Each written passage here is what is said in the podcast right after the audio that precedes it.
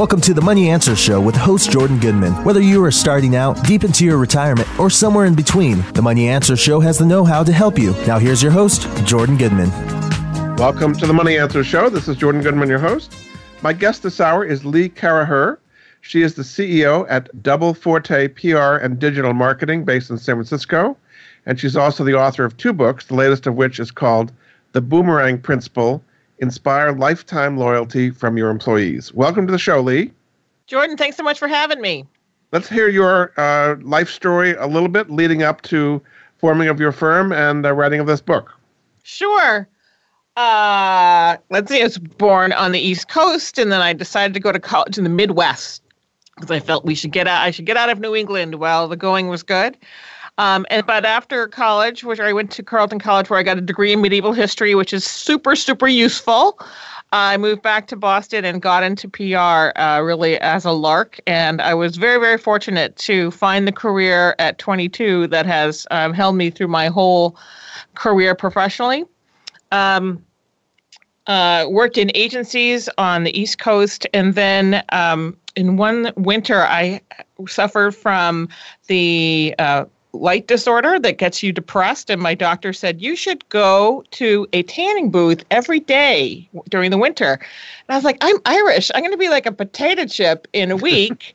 and instead of that, I thought, you know what I should do? I should move where the sun is. So I moved to California, moved to uh, Los Angeles, um, not knowing a soul there and I worked at another awesome agency, and then um, was exposed to the video game world. And from the video game world, was recruited into Sega of America, where when Sega was a billion and a half dollar company in this country, where I, I ran all communications, public relations, customer service. Um, the website and events. And it was a wonderful, wonderful um, experience uh, that really has brought me, um, since then, brought me a, just a huge platform on which to build. Um, I left there after the company decided to go forward with its last platform called Dreamcast, which we knew would kill the company financially, even though it would be a great, huge public relations success. Uh, and I went to work at a very large um, publicly traded media company where I started a consumer technology brand in the um, uh, public relations and integrated marketing space. After 9 11, um, 9 11 was a watershed moment for me in that I had been on the plane, uh, that same plane from New York to San Francisco one week earlier. And uh, that sort of crystallized the fact that I didn't want to do that anymore. And I executed my contract and left there, um, thinking I would take a whole year off and figure out what was next. I had never done that before. And at this time, I had two young children and a husband and a house and a dog and a cat and all that kind of stuff. Uh, my intention was to take a year off. In the end, I drove my family nuts by being home and categorizing my closets and all that kind of stuff. And um, decided to go back to work. I decided I hated the agency world. I didn't want to go back to that. Thought I would get another job like uh, the one I had at Sega. Uh, was way down the path on uh, finding that next job uh, for between two companies when my mother was diagnosed with stage four lung cancer and given three or four months to live. At that time, I was like, well, I better not take those jobs because I can't be in Wisconsin and be in San Francisco at the same time because uh, I was going to be with my mom. Uh, as she met her end. Um, so I pulled out of those job hunts and uh, realized that at that moment in time, I needed to have much more flexibility in my career than taking that great job I'd had at Sega in another place would have afforded me my mom ended up um, living for four years, and um, I had started Double Forte then with a friend in 2002. Um, and lived in Wisconsin half time for those first four years of this company. And this year now we will celebrate our 15th anniversary on Labor Day. I wrote my first book, Millennials in Management. Uh, was published in 2014, really out of the abject failure we had at rec- retaining millennials in Double Forte uh, and trying to figure it out ourselves. And because uh, everything I read was so negative, and I was determined to have a positive point of view about this such an important generation. Um, and then my second book, The Boomerang Principle, which came out earlier this year, is really the next book on that and the same kind of concept around what's the future of work and how do you create a business that is future proof that um, incorporates the generations that we will all have in our businesses for the foreseeable future. And that brings me to today. Tell me about Double Forte. What kind of clients do you have? So Double Forte is a public relations digital marketing firm. We're based in San Francisco. We have offices in uh, Healdsburg, California, and New York City, and we separ- we specialize in three uh, sort of big categories. The first category is consumer lifestyle, food and beverage, uh, health and wellness, sports and fitness. Uh, apparel and accessories. The second one is digital life, so video games, uh, video game technology, um, augmented reality, virtual reality, apps, technologies that you and I would use in our regular day, not very much enterprise work. And then our third category is wine. We work with nine or 10 very large wineries, um, in mostly that are based on the West Coast. Oh, very good. So let's kind of get to the problem first. Uh, people have a certain image of what it's like to hire and work with millennials. Mm-hmm. Uh, what is right and what's wrong about that image? A lot is wrong about the image. There is so much negativity around millennials, and this year we're t- millennials are between the ages of 16 and 36, and I use Pew Research as my source on that, just to give a grounding on that. Um, the biggest um, the biggest myth is that millennials, 80 million of them, are all entitled. And uh, while it might look that way by through their uh, behavior, particularly seen through the eyes of a Gen Xer or a Boomer, um, my belief is that no, they're not entitled. It's statistically impossible for 80 million people to be entitled. Uh, they are conditioned to act a certain way based on their upbringing, based on technology, and based on the education system. And so, what I have done is try to sort of break down those negative myths and find other ways for people to understand how uh, this generation looks at things differently and can use it in a positive way. Mean, one of the key things people talk about is that millennials are not loyal anymore. They mm-hmm. assume they're going to be jumping from one job to another, and therefore you, it's not worth investing in them because you're going to train them everything and then they're just going to go somewhere else. Is that mm-hmm. incorrect perception? That is a correct. That is the facts are right in that millennials in general do not stay in jobs as long as their Gen X and Boomer colleagues would have. Um, but the purpose and the reason is is the imp- the interpretation of that I think is very wrong, um, and of course the uh, bitterness that comes in that you know obviously you're not loyal to me that it just is just dripping with subjectivity, right? Um, and the uh, disappointment of someone leaving before we wanted them to, when in fact uh, parents and the economy have been hammering on millennials not to count on one company to carry a career. And the fact that millennials need you know this generation really needs to craft their own career and and forge a different kind of way than their parents did. So it's it's all sort of fraught with uh, subjectivity and uh, reality all at the same time. So why is there so much negativity about hiring millennials? Because people assume they're going to be jumping from one place to another, or what's the source of that negativity? And you're saying it's it's not really correctly placed. I think it's not correctly placed at all. I think a lot of the source of negativity is around um, depending on who's talking about it, is around uh, particularly boomers' disappointment with their own condition. Most boomers, so the youngest boomer this year is 53, and most boomers um, thought they would be retired by now, truly.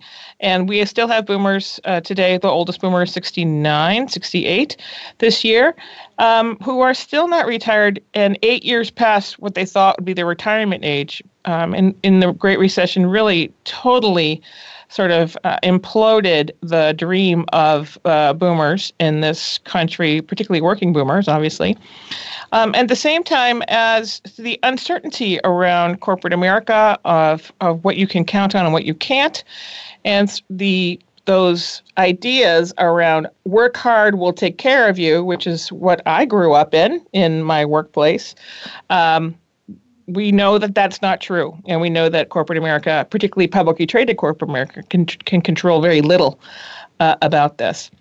So the idea that a millennial would come in and leave fast and not sort of work their way up and all this kind of stuff and find another better job before they had become really totally useful in their own job, uh, which takes a while no matter what job you have is sort of um, the realization that that old construct, stay long, uh, take care of you, take care of me, is really broken. And I think that um, creates a lot of tension and um, dissatisfaction. Because in the end, when we hire someone, we know they're going to leave us. What our disappointment is is when they leave us before we want them to, um, and sort of how you manage those things. So you're uh, saying it's an unrealistic expectation from the beginning to assume that somebody's going to come, work hard, work their way up, and stay a long time. They should people shouldn't even expect that from the beginning. Is what you're saying? Absolutely, they should not expect that.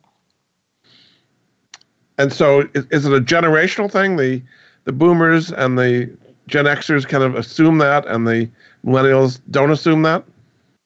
I think it's not necessarily a gen. It, I mean, I think millennials us know millennials know they have to take care of their own careers and they can't count on one company to hold them. And they also know that they are going to work for a very very long time. Uh, and uh, particularly younger ones under 30 year old millennials you know have an idea that they might have seven or eight careers not jobs careers during their whole life. And, and they might have up to 15 jobs. So this is already part of their um, gestalt as they graduate from college. So you have that happening at the same time as um, you know the disappointment of a first job is pretty palpable. It's always been palpable. This is nothing new. My first job was nothing like I thought the world was going to be, and almost everybody um, who works has that realization once they graduate from college. And I'm talking really, really about white collar jobs here, where um, you know, we all thought uh, it'd be a lot easier. This life thing would be a lot easier. The difference today is that there are a lot more options for millennials. There's a fallback to move home. 39% of working millennials live at home. Um, and they also have this gig economy, um, these gig platforms that they can engage on that give them other options if they want them. So a lot we, more student loan debt than their parents. And so much student loan debt. And that is actually part of the other piece of the problem, right? We have these boomers who are dis- disappointed in the fact that they thought they were going to be able to send their children to college, and then they lost so much money um, in the Great Recession. And I was I'm the youngest boomer in the year. You know, I'm I'm 53 this year. I'm the youngest boomer. Uh, I was very fortunate that I lost 40% of my wealth when, when I was much younger than this. But the people who were 50 and 60 who lost 40% of their wealth, uh, who thought they would be sending their children to college and really paying for the bulk of it, you know, that's 10 million kids who didn't get, didn't get that happening, right? Yeah. Uh, so these kids have so much more um, debt. At the same time, um, that's a, a, tremendous pressure. They have a little bit more of a fallback with 39% of millennials who work living at home. And they also have this expectation that they want work that matters to them. And they're willing to not make money uh, and not have a, a career that they think is terrible uh, in order to do that. So it's very complicated. Um, but there are really positive ways we can deal with it in the workplace that keep people uh, in their seats longer and uh, help people get uh, stronger, more valuable careers over the long term. All right, we're going to take a break. Uh, this is Jordan Goodman of the Money Answer Show. My guest this hour is Lee Caraher. She's the CEO at Double Forte Public Relations and Digital Marketing based in San Francisco. Uh, her latest book is called The Boomerang Principle Inspire Lifetime Loyalty from Your Employees and her website is leecaraher.com. We'll be back after this.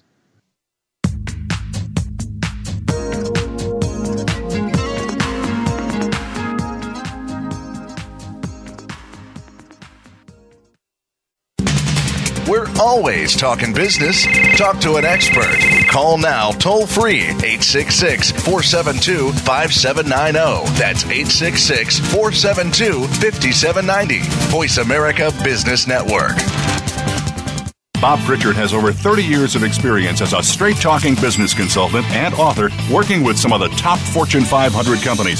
Now he's come to the Voice America Business Channel to help you and your business. Tune in to the Bob Pritchard Radio Show for information about starting and successfully running a profitable business. From the movers and shakers to great marketing screw ups, you can't afford to miss a single edition of the Bob Pritchard Radio Show. Tuesdays at 5 p.m. Pacific, 8 p.m. Eastern on Voice America Business. Leadership is a vital skill set in today's competitive global economy. Being a leader is not enough. To succeed, you must optimize your performance and know how to imbue others in your organization with leadership skills. Practical, actionable leadership insights are the focus of Leadership Development News, hosted each Monday at 9 a.m. Pacific, noon Eastern by Kathy Greenberg and Relly Nadler on the Voice America Business Channel. Doctors Greenberg and Nadler, who coach global leaders on how to be most effective, will share their insights and contacts. The path to leadership excellence begins here. We're always talking business. Talk to an expert. Call now, toll free, 866 472 5790. That's 866 472 5790. Voice America Business Network. You've been listening to the Money Answer Show with Jordan Goodman. If you have a question for Jordan or his guest, please call us now at 866 472 5790. That's 866 472 5790. Now back to Jordan.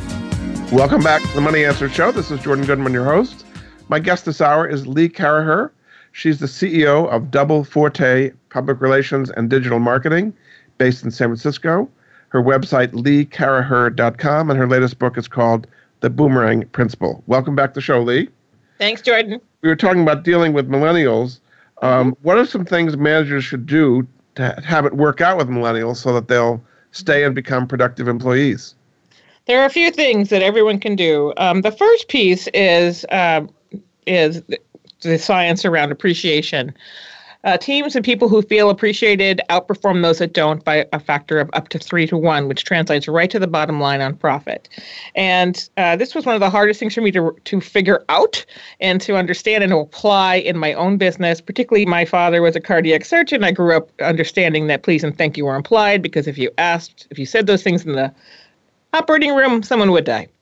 So, uh, but when we look at the science on that, uh, we find these these actual numbers that are created, you know, that are generated out of studies done from very reputable places like Harvard and Wharton and London School of Economics. So the first piece is just integrating thank you and please into your day, so that people understand that uh, you appreciate their efforts. Number one. Number two is context. When I started my company, my my husband gave me this uh, silver bar. It said, "Do it because I said so." Well I put that in the drawer really quickly because that worked for me when I started in my career. That does not work for the millennial generation.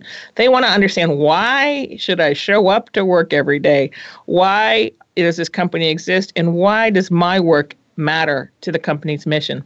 So context is king.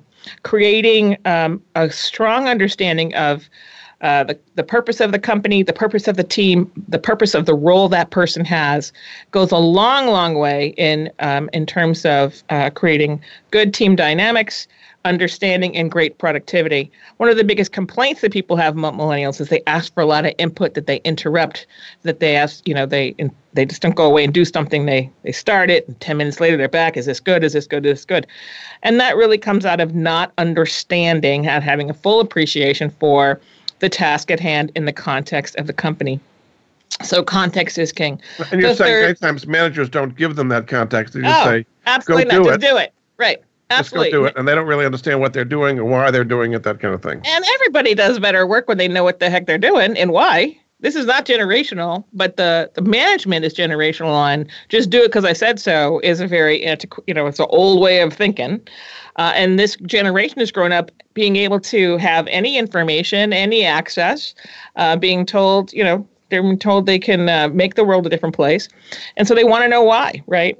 Number three is um, feedback. Feedback is super important. It's super important to everybody, but for millennials, they've had feedback in their hand on a phone most of their lives.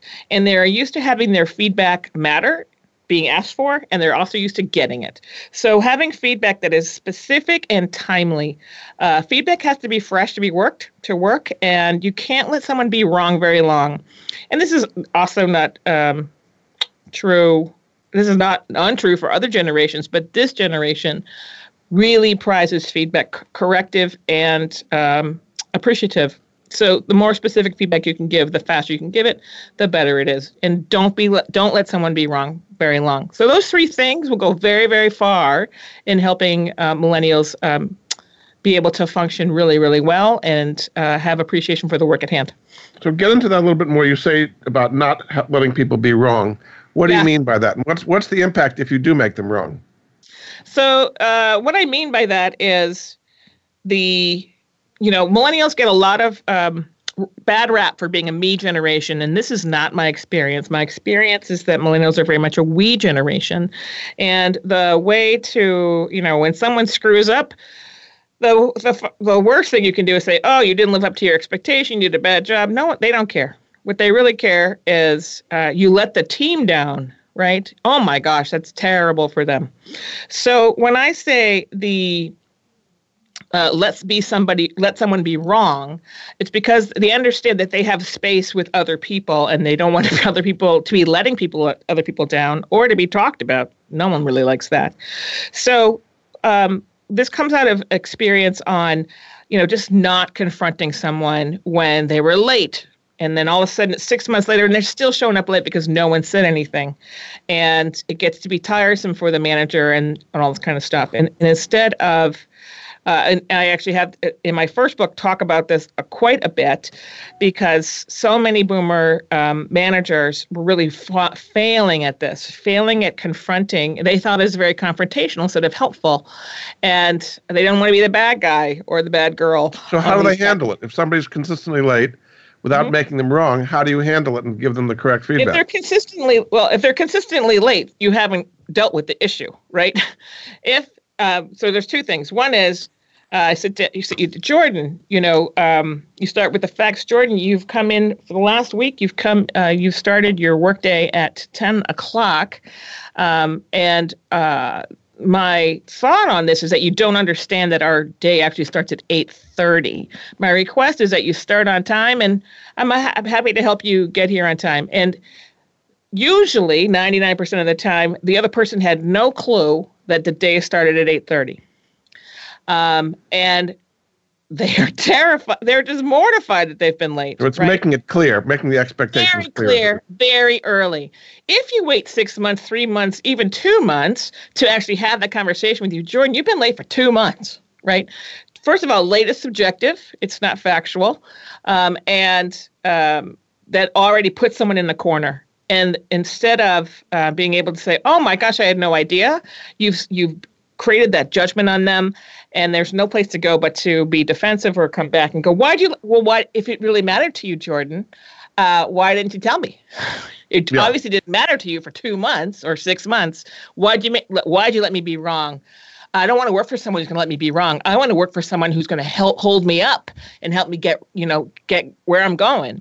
So this that's a distrustful thing from this generation. It's not actually just from the generation everybody that's distrustful from, but this generation really feels it, which is strange to many boomer uh, managers. Well, in previous generations, it was more hierarchical. It's like, as you say, so hierarchical. Do, do what I say. You don't have to ask why. Just do it. I, I know what the, what's right and you just and do I it. Think, I think hierarchy is antithetical to the millennial experience. You know, it's a very flat world for millennials. This group has had more power in their hand than went to the moon since they were 10, right? They've yeah. had access to any information, or at least the perception of any information that, that they want. They've had the power to turn JetBlue back to the um, terminal with a tweet. They've been able to um, create social action with direct email, tweet, Facebook Live, all that kind of stuff. And uh, then they get into a place that has hierarchy. Um, where you have to like not just show up in the CEO's office, and it's like, why? I've I've had this much. Why? I can just email them, right? You know, and um, and in the in the college experience, in the high school, in, and in high school education experience, it's very flat. Uh, there are so many um, students who call their professors by their first names today. And that would never have been thought of really um, yeah. when I was in college. And then Are they get things colleges could be doing better to prepare people for the real world, or is it just, it's yes. just a, a different environment? I think it's both. Um, I think you know the college has never really been an approximation of the real world unless you're going to be in education. Um, but in today's pressure of um, the pressure of having graduating with so much debt and having to re, to you know start paying it back within six months uh, is not necessarily you know a next step in graduation of getting a job because you know even if you have a degree whatever it is that doesn't necessarily prepare you for the actual job of showing up at 8.30 sitting down at a desk all day uh, and not you know being able to do what you want when you want to do it. Yeah You talk about conflict resolution a lot. I do. How can people resolve conflict with the millennials in a, in a better way that it's not so kind of forceful? Yeah, I really um, I think conflict resolution is the number one skill we can all learn uh, in life, but definitely in the workplace because uh, inefficiency, and this is not because I like not to have conflict, inefficiency is comes from conflict. Inefficiency comes from the grinding that we all feel if we feel like we're not being respected or we're not being appreciated. So the faster you can get through conflict resolution, the faster you get to an efficient workplace, which drops profit right to the bottom line. So conflict resolution, uh, and I talk about this in both of my books around the circle of communication. Conflict re- is starting. We talked about a little before, where you start with the fact, you move to an assessment, you talk about your feelings and then particularly for women who have been told not to use their feelings in the workplace that it's not professional. This has been one of the biggest disservices that um, whatever that establishment was talked told women and other people not to use your feelings productively. So um, and too often we start with the feeling. We get so mad at somebody jordan man you're late you're screwing up whatever. It's just all about my feeling. Instead of trying to get to and there's nowhere for you to go right? There's for you to go if I start with my feeling. However, if I start with the fact, Jordan, uh, that work uh, did not meet our standard. Uh, here's the standard, and here's the deviation.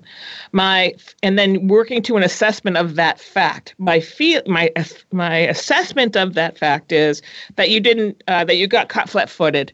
You were a little late. You know, you got caught behind the eight ball, and you didn't build enough time into your schedule, and you didn't feel like you could ask for help my feeling is I'm so mad. I'm so pissed because I had to like give up my five hours of time to fix your work and I missed my I don't know, I missed my dinner with whoever. My request is that uh, we don't let this happen again and that you build in time so that I'm not caught having to fix your work. And my offer, and it's so, so important in conflict resolution, not just demand, but to provide a solution that you are participating in. My, my, my request and my offer to you is to help you at the beginning of the week look at your schedule or whatever, give us something like that, right? Give them and the so support they need to, give to them the support right. they need. Yeah. And the really where you find is that the assessment, my feelings obviously are driven by the assessment of the fact right? My my the fact yep. is that it was bad work. My assessment was that you didn't know, and my feeling is pissed. But if I uh, most of the time the conflict is around not the feeling but the assessment. So the letting you say, "Oh my gosh, I didn't know. I did. You're right." You, you could say either you're rightly, I didn't build enough time in, or you're wrongly. I didn't know this was a standard, right? And then based on your response of the um, of the assessment, then you can come to an agreement. Um, and that give and take, that my request being very specific and my offer to help you succeed um, really gets to that resolution very quickly. Uh, if that has to happen over the same issue over and over again, obviously you have a situation that has to uh, be resolved. Uh, yes. Obviously, um, there's the door, right? yes. But we have to take another break, Lee. We have to take another break. Uh, this is Jordan Goodman of the Money Answer Show. My guest this hour is Lee Caraher. Uh, she's the CEO at Double Forte Public Relations and Digital Marketing in San Francisco. Uh, her website, leecaraher.com, and her book we're going to discuss in the next segment is called The Boomerang Principle Inspire Lifetime Loyalty from Your Employees. We'll be back after this.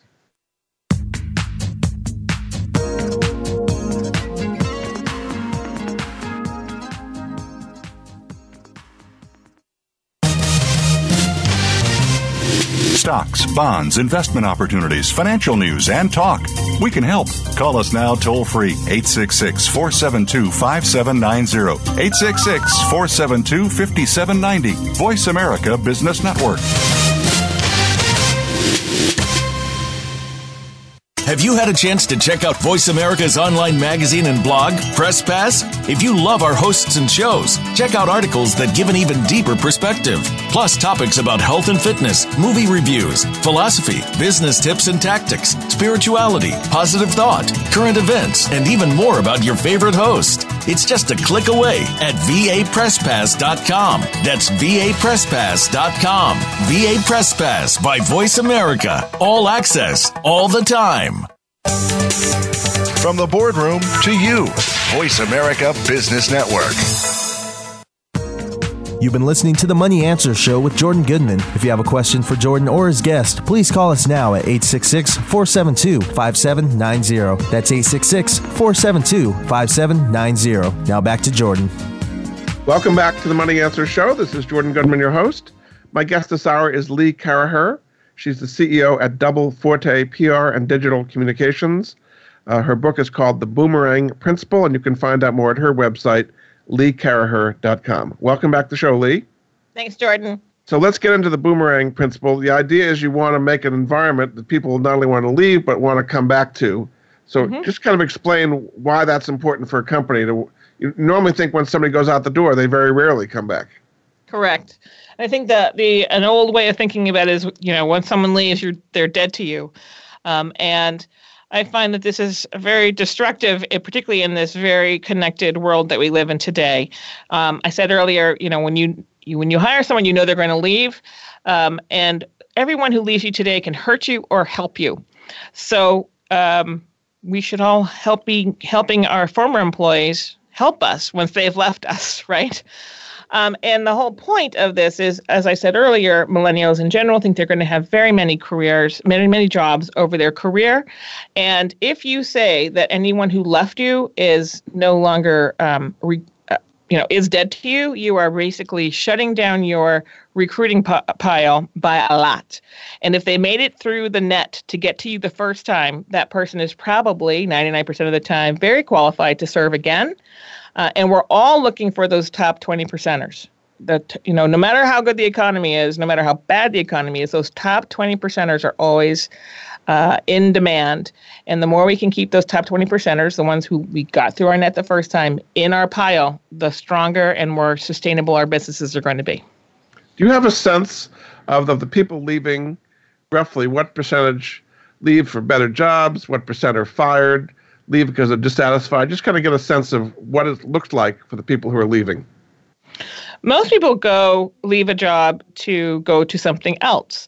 Um, and uh, the difference for this generation is that it, they don't necessarily leave because they didn't like the job they have. They left because they have a plan for their lives that includes something different.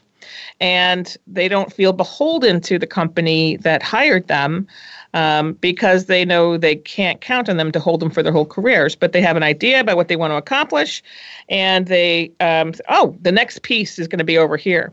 The and most you know most people in this country are not fired. You know, it's actually a very small percentage of people.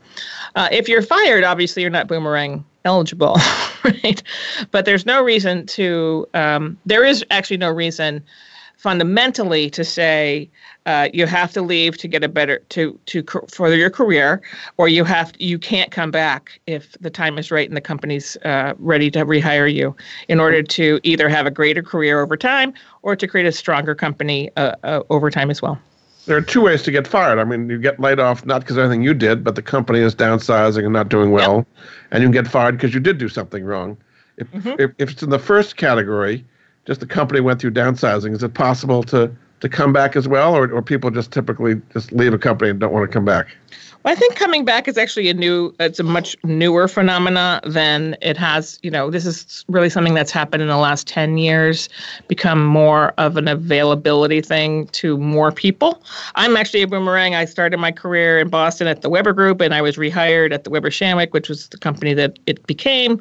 Um, and that was very unusual. And today is a little more usual. My company now is 15 years old. We're small. We have 35 people in our company, but 14 people have been rehired and four people have been rehired twice. So it's more uh, possible today to be rehired. In terms of, it's up to the employee, though, to be rehirable if you get laid off, right? Uh, you want to be boomerang eligible, and it's up to you to be boomerang eligible no matter what the situation. If you got downsized, or if you left, or if you got fired. Because um, sometimes you, you might have been fired by a bad person uh, it's not all, you know, the company isn't always right. So, uh, what do you need to do to become boomerang eligible, as you would put it? Boomerang eligible is uh, being professional, right? Don't be an idiot. Don't, you know, don't put the salt in the, sh- in the sugar shaker. Don't put uh, you know, don't booby trap the bathroom. People burn a lot of bridges when they're fired. So typically. many bridges, right? And it's uh, which means makes a lot of sense, but you know, got to strap on that oxygen tank and take the high road. So, you know, if you get fired or you get laid off or you leave, tie everything up in a bow. You know, if you walk out that door, send out an email. Send an email within the next week saying, "Here's all the things I was working on. Here's my recommendation how to, you know, so you don't, you know, drop any balls."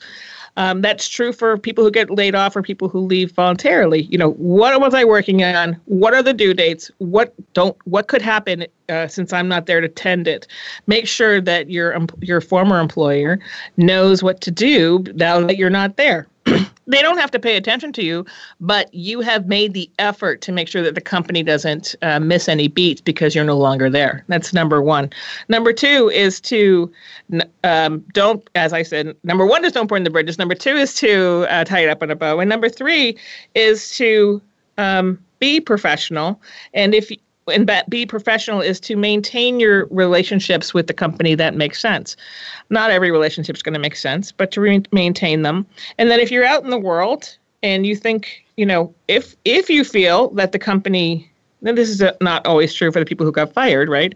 But the people who left or the people who got downsized, if you see opportunities that you think would be good for the company, bring them to their attention. That could be things that are people to hire, that could be potential partnerships that could be potential deals. And if you're out there in the world and thinking you know oh here's a good idea for abc company bring it to their attention. And that's way to become boomerang eligible. What, what is the strategic advantage to the company in putting in this boomerang principle? Yeah.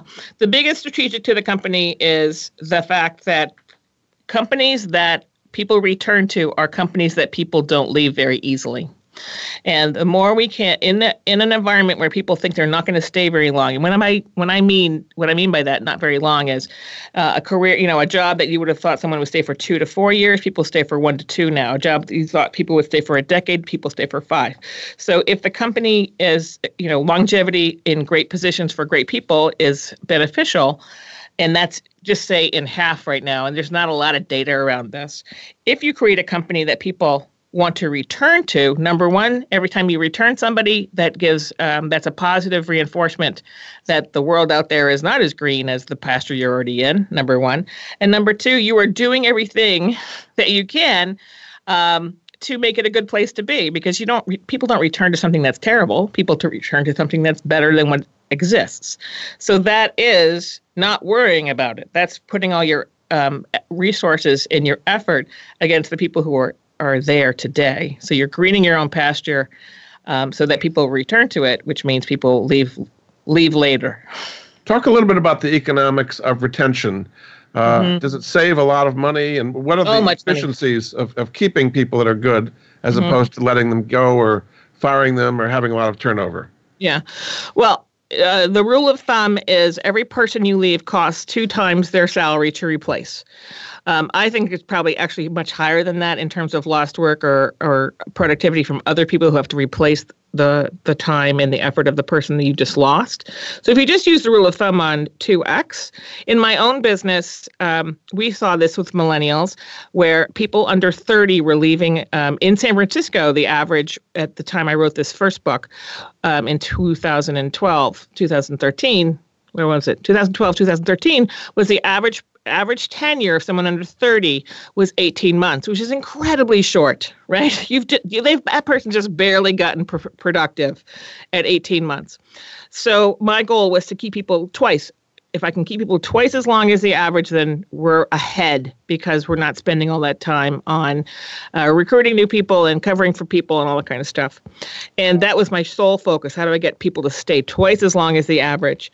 Um, and that we have succeeded in that because and then what i know is on our own bottom line every time i keep someone one extra year than the, the thought the time that they thought they would come uh, i have saved probably 80% of uh, actually more than that i guess 80% of the total cost so of replacing somebody. Just because they're productive they know what to do and don't have to be trained they know what to do they don't have to be trained they're uh, happy you know if they're happy they're more productive, more pro- and less friction. The more happier the workplace, the less friction there is. The less friction there is, the more profit there is.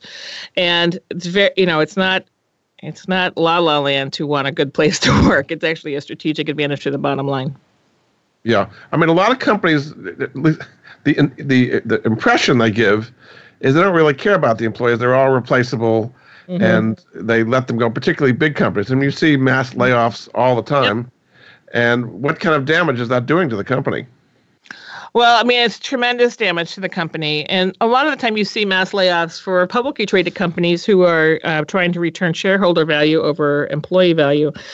And that's a whole nother show, right? But um, uh, really, the waste in that uh, you might not see immediately, but you see it over the long term. And my my thought on this is that companies that uh, don't move that way. You know, American Airlines got dinged just a couple of months ago because they gave their their pilots a raise to re, raise their pilots to the level of Delta and United. And the first thing that Wall Street did was drop their share price by over 4%. Well, there is no share price if you don't have pilots who stay in the jobs to fly the airplanes. It's very short sighted. Um, and while it is true that we move from quarter to quarter, particularly with publicly traded companies, um, everything we know about what's going on in the economy today says we have to take a longer line on that. And if people are your asset, which is what, you know, people your asset on that, then uh, keeping the good ones in is um, a strategic advantage and not letting them go and not having them be incented to go somewhere else is a strategic advantage to you always. So you're saying there's a conflict between Wall Street and what it wants and what's actually best for the company? Always. So, is there a way to have Wall Street understand that it's better to have your employees be happy and retain them? That's is that not possible? You know, there are lots of journals on this, and it seems like short-term gain always wins over long-term sustainability. And there's you know there's tons of evidence on this, right? Um, uh, so many publicly traded companies find other ways to not invest in the future because it hurts um, the dividend, and you know their their CEOs would get killed for it, uh, even if it's only one percent. Anything that you know, it just there's so so many examples of this that uh, you know acquisition or moving to skunk works or doing things that are off the bo- off the bottom line so that they can be absorbed in different ways uh, becomes the way to do things instead of uh, actually investing the money in the people you've hired to actually use their brains to get the thing done. That's another show too, Jordan. We could have. But I mean, this company is not, not doing what's in their own best interest. Is basically what you're saying. Like, uh, you know, they're they're hamstrung. They're hamstrung by activist um, investors who want, you know, the short term return, even though it may not be the long in the long term interest of that entity. Yes. Okay, we're going to take another break. Uh, this is Jordan Goodman of the Money Answer Show. My guest this hour is Lee Caraher. She's the CEO of Double Forte Public Relations and Digital Marketing based in San Francisco. Her website, leecaraher.com, and her book we're discussing is called The Boomerang Principle Inspire Lifetime Loyalty from Your Employees. We'll be back after this.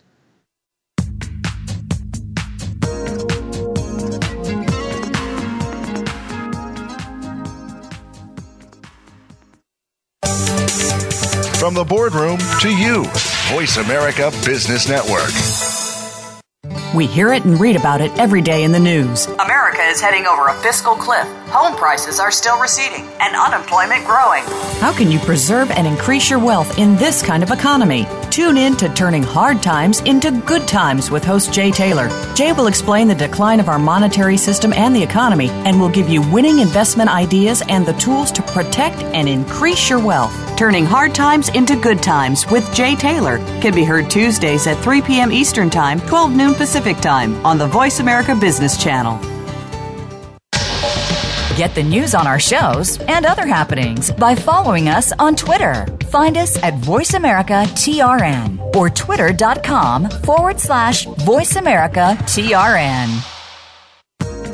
You've been listening to the Money Answer Show with Jordan Goodman. If you have a question for Jordan or his guest, please call us now at 866 472 5790. That's 866 472 5790. Now back to Jordan. Welcome back to the Money Answer Show. This is Jordan Goodman, your host. My guest this hour, Lee Caraher, is CEO at Double Forte Public Relations and Digital Marketing in San Francisco. Uh, her book it, we're discussing is called The Boomerang Principle, and her website is leecaraher.com. Welcome back to the show, Lee. Thanks, Jordan. One of the things you recommend is that companies set up an alumni club Uh, do a lot of companies do that, and what is the benefit of that? Most companies do not have this. Uh, some companies, uh, the be- the you know the the ones that do have it are uh, definitely the consulting firms, PwC, Deloitte, McKinsey, um, and that's become part of their overall business strategy to, you know, um, have alumni from their organizations that then hire them back as consultants into their organizations, right? Um, but most companies do not have these alumni clubs.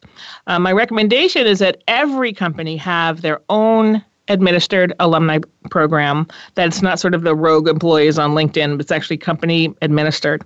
And the benefits are um, very you know it's easy to see one you keep you keep in touch with everybody who's worked for you.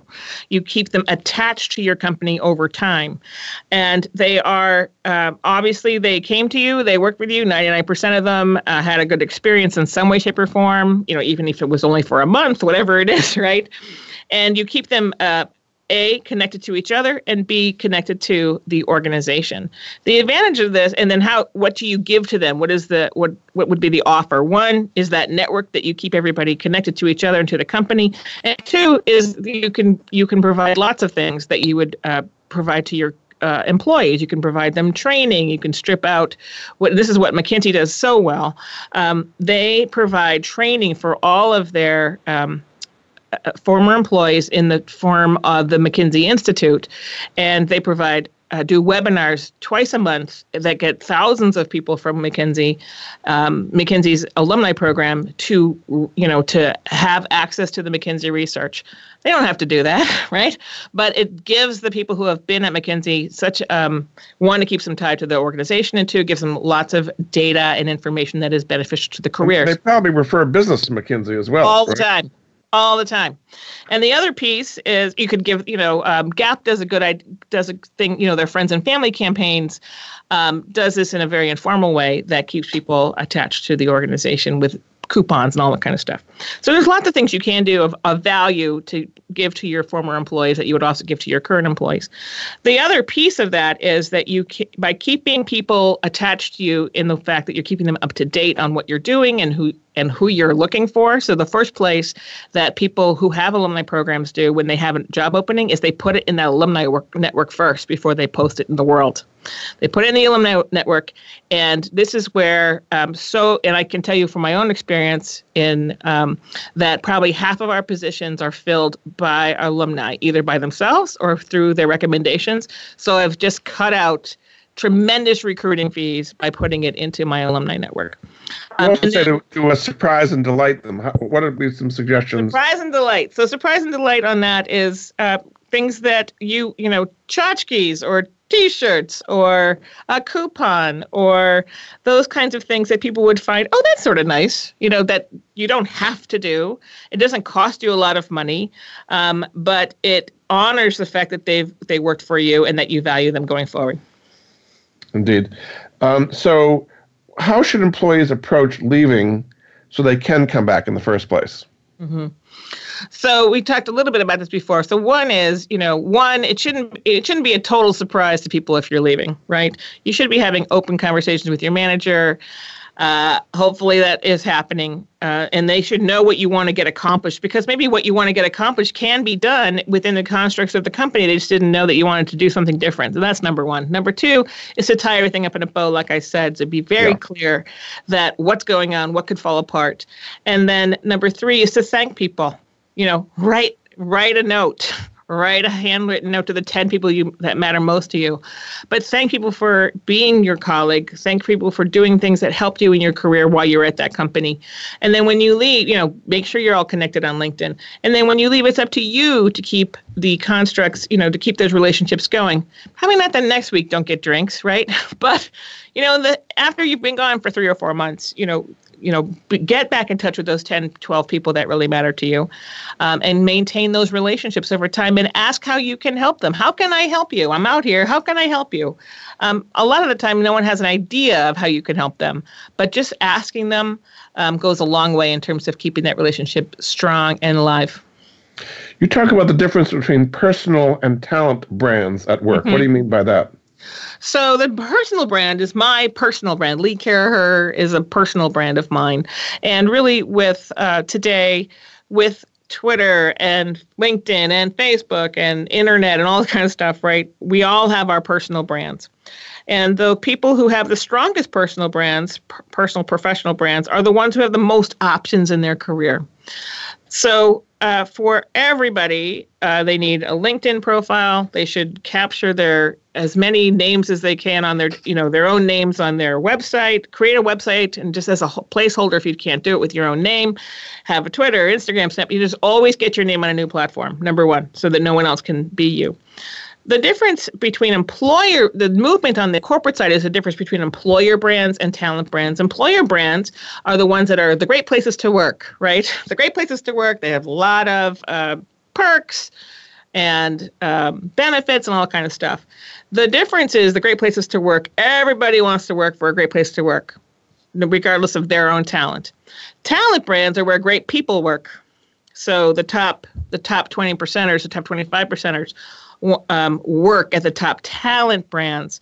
And great talent wants to be around other great talent. They're not necessarily motivated by all the benefits that great employer, you know, great places to work end up having. And uh, the difference on those that on that is that people who move go, who move through great talent brands have more options in their careers than the people who work just for places that are great for work. This is a new thing that's just starting to happen now.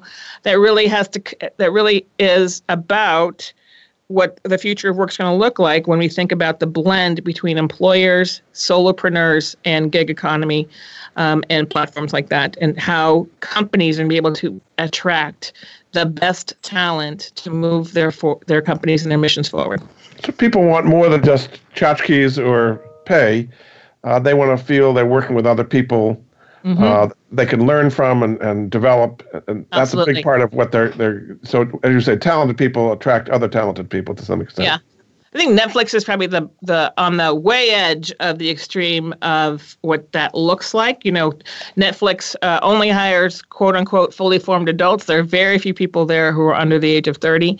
Um, they have none. They don't have a ping pong table there, right? There's none, none of the stuff that you think about as a uh, internet company. They don't get free lunch. You know, all this kind of stuff. They they stack all of their comp uh, into compensation into what they call the you know unrestricted time off policy, which actually means that people don't take time off. What the thing about and Netflix also has a team approach. They um, they think about it sort of like a baseball team get the best first baseman best short shortstop and when you're no longer the best but you're still very good they reward um, uh, over performance with a great severance package right and if and if you um, worked at Netflix, you can find a job anywhere. What, what has been the um, what has been the reaction to the book that's been out for a few months now? What what have you been hearing back from companies about this? You know, I have spoken now in many companies and and many many companies and with people and a, a few things. One, people people who thought it was crazy, like, oh my gosh, Lee, that's nuts. When I actually have conversations with them, they're like, oh, that makes a lot of sense right? Um, and for some of the CEOs that I've talked and done workshops for, um, they've been putting these, just even getting to the, um, creating the alumni program really has a benefit internal to the company too, like I describe in the book, and it's already making a difference to the companies who are, or, who are starting to do that. So, so far, so good. And I, you know, that's my, in the end, my mission is that you know, work does not have to suck. We can all have, it doesn't have to suck. Most of us have to work. And the leaders um, who are working at the, at the corporate level, at the division level, at the team level, we all can make work uh, more sustainable and a better place by doing the things that keep people attached to us over time. In about a minute we so we have left, just kind of sum up what a difference it'll make in both an individual and company's life to put mm-hmm. the boomerang principle into into effect for a company, what this does is keep people in their seat, keep good people in their company longer, which it obviously then drops down to the bottom line in terms of profit. It creates places that have less personal friction between people and teams and more alignment um, in an organization, therefore more efficiency, therefore more profit. Number that's number one is all about being a sustainable business. For people, the um, what it does, that putting the boomerang to, principle into place at companies, for people, what that does is create better talent brands that people with great personal brands will want to work for. So um, that they can identify those companies that are worthy of them and think about the other point of view, right? Where they would go and find people of like ilk who are high performers who want to achieve something really cool, who aren't just complete, don't want to just sit around and do, you know, twiddle their thumbs and just sort of push yeah. paper.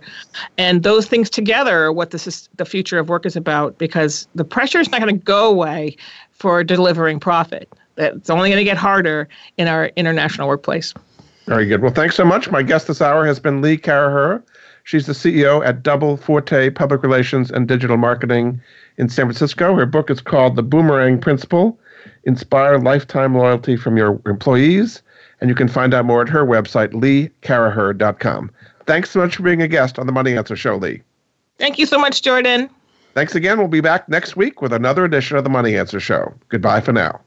Thank you for joining Jordan Goodman and the Money Answer Show. If you have a question for Jordan, please visit his website at www.moneyanswers.com and be sure to tune in every Monday at 12 p.m. Pacific Standard Time right here on Voice America Business. See you next week.